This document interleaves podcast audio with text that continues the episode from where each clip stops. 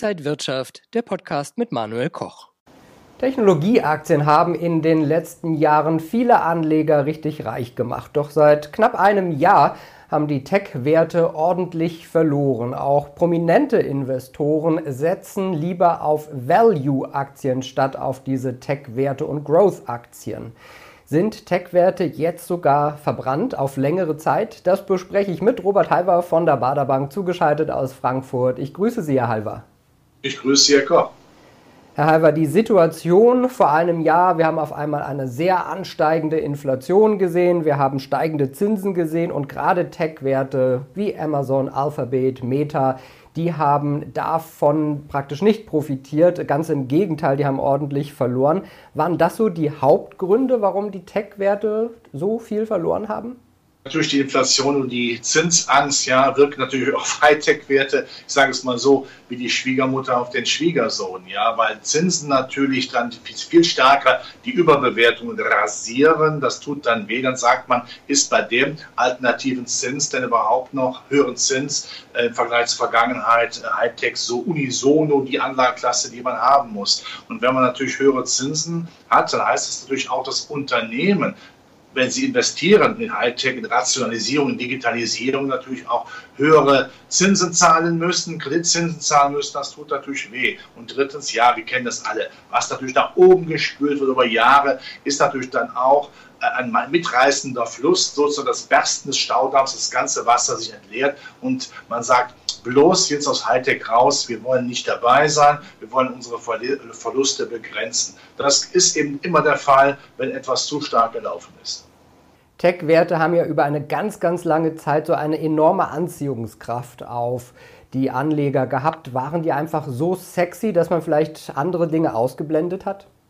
Ja, sie waren sexy definitiv, weil natürlich die niedrigen Zinsen äh, auch erlaubt haben, dass man diesen hochbewerteten Titel investiert. Und grundsätzlich, das muss man auch sagen, die Geschäftsmodelle sind ja nicht so wie in der Internetblase damals vor über 20 Jahren oder äh, meinetwegen dann auch im neuen Markt, einfach nur heiße Luft das, die Gas gab es auch, darüber will ich drüber reden. Die Meme-Stocks da, die hochgejubelt worden sind, weil das Geld ja auch so billig ist, man sagt ja nicht umsonst, gehst dem Esel zu wohl, geht aufs Eis. Also das hat sich dann äh, sicherlich geändert, ja. Aber jetzt guckt man natürlich mehr auf die, auf die Geschäftsmodelle, auf die Stabilität, auf die fundamentale Stabilität. Also dieser ewig währende Sommer, wo die Hosse die Hosse genährt hat, die Hightech-Hosse, ja, äh, die ist dann vorbei. Man ist kritischer geworden. Wenn das Geld nicht mehr so locker sitzt, sitzt, das kennt man ja auch von sich selbst, dann gibt man eben auch weniger aus. Die meisten großen Titel haben ein Drittel bis sogar die Hälfte ihres Wertes verloren. Schaut man jetzt aufs KGV, ist äh, das immer noch recht hoch, trotz dieser äh, Abwertung sozusagen. Und das KGV ist immer noch höher als bei Value-Aktien. Ist das jetzt eine faire Bewertung oder ist es eigentlich immer noch zu hoch bewertet? Ich fange mit Value an. Klar, Value hat natürlich von daher auch einen gewissen Lauf, weil man sagt, die Konjunktur in diesem Jahr wird nicht so dramatisch schlecht laufen, wie man das noch vielleicht im letzten Jahr, zum Ende des letzten Jahres erwartet hat. Und da ist schon mal der Blick natürlich dann auch an Value-Werte sehr stark gerichtet, weil sie, wie Sie richtig sagen, auch die Bewertung sehr günstig ist, im Vergleich günstiger ist. Und sie war ja durchaus Ende des letzten Jahres, Anfang des Jahres so, so, günstig, dass man sagen musste, wieso kauft man diese Werte nicht? Also hat man massiv umgeschichtet von den Hightech-Werten dann in die Value-Werte. Das ist immer diese Branchenrotation, die ist natürlich sehr stark ausgefallen von Growth nach Value, einfach weil die Alternative so viel günstiger war und das fundamentale Geschäftsmodell Wiederbeleben der Konjunktur auch mit Blick in 2024 da war. Das ist einfach eine gewisse Umschichtung, aber die ist ja nicht in Stein gemeißelt, dass es immer so bleibt. Wir sehen natürlich jetzt auch, dass der Value-Sektor schon, da guckt man jetzt schon, was ist denn nach dieser dramatischen Strohfeuer-Effekthascherei noch übrig geblieben? Wir müssen natürlich viel stärker das Ganze abklopfen. Und es wird auch wieder der Zeitpunkt kommen, wenn die Zinsangst geht in Amerika und Europa, also im Sommer zum Beispiel ungefähr, äh, dass man auch wieder diese Hightech Hightech-Werte viel stärker neu beleuchtet und sagt, wo haben die jetzt ihre Meriten? Wo können die längerfristig auch fundamental überzeugen?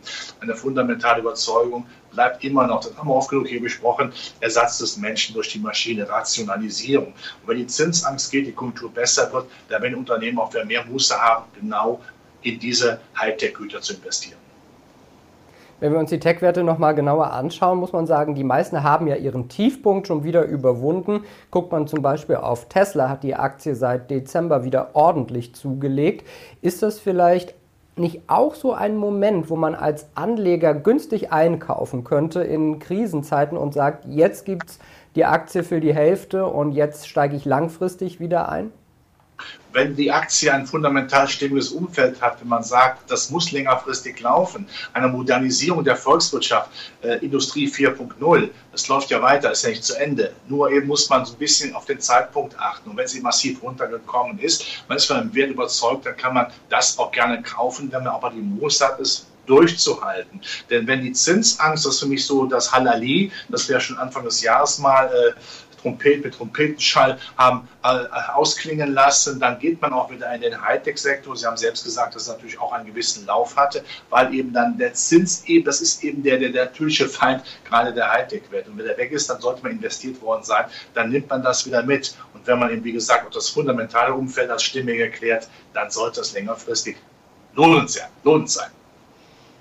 Das heißt also, jetzt erstmal doch noch Finger weg von Growth- und Wachstumsaktien und hin zu den Value-Aktien wie Exxon, JP Morgan, Procter Gamble, die in den letzten zwölf Monaten auch besser performt haben als die Tech-Aktien.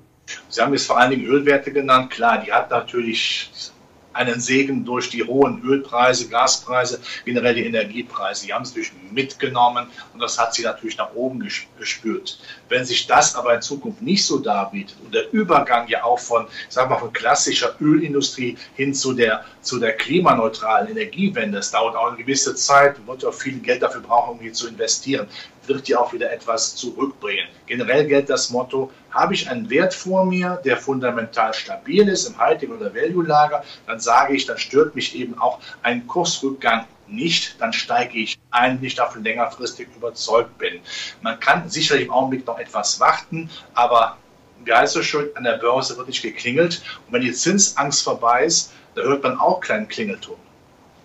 Das heißt, für Anleger, wie sollte man jetzt den richtigen Portfolio-Mix wählen? Also die, der Blick äh, geht natürlich auf die Value-Werte, auf die konjunkturelle Beschleunigung. Da kann man auch gerade mal in die zweite Reihe schauen. Zuerst kauft man immer dann die erste Reihe, die zweite Reihe ist aber auch interessant, aber noch einmal, wenn der Markt auch im ersten Halbjahr mal einen Setzer macht, dann würde ich schon genau gucken, wo sind denn, wo sind denn hier die attraktiven Werte? Und dass etwas teuer ist, muss ja nicht per se schlecht sein.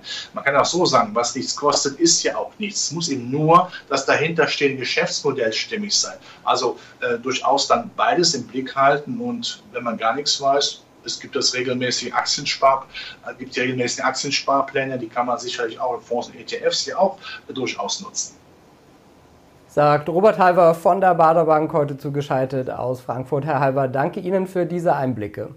Ich danke Ihnen. Und danke Ihnen, liebe Zuschauer, fürs Interesse. Bleiben Sie gesund und munter. Alles Gute und bis zum nächsten Mal. Und wenn euch diese Sendung gefallen hat, dann abonniert gerne den Podcast von Inside Wirtschaft und gebt uns ein Like.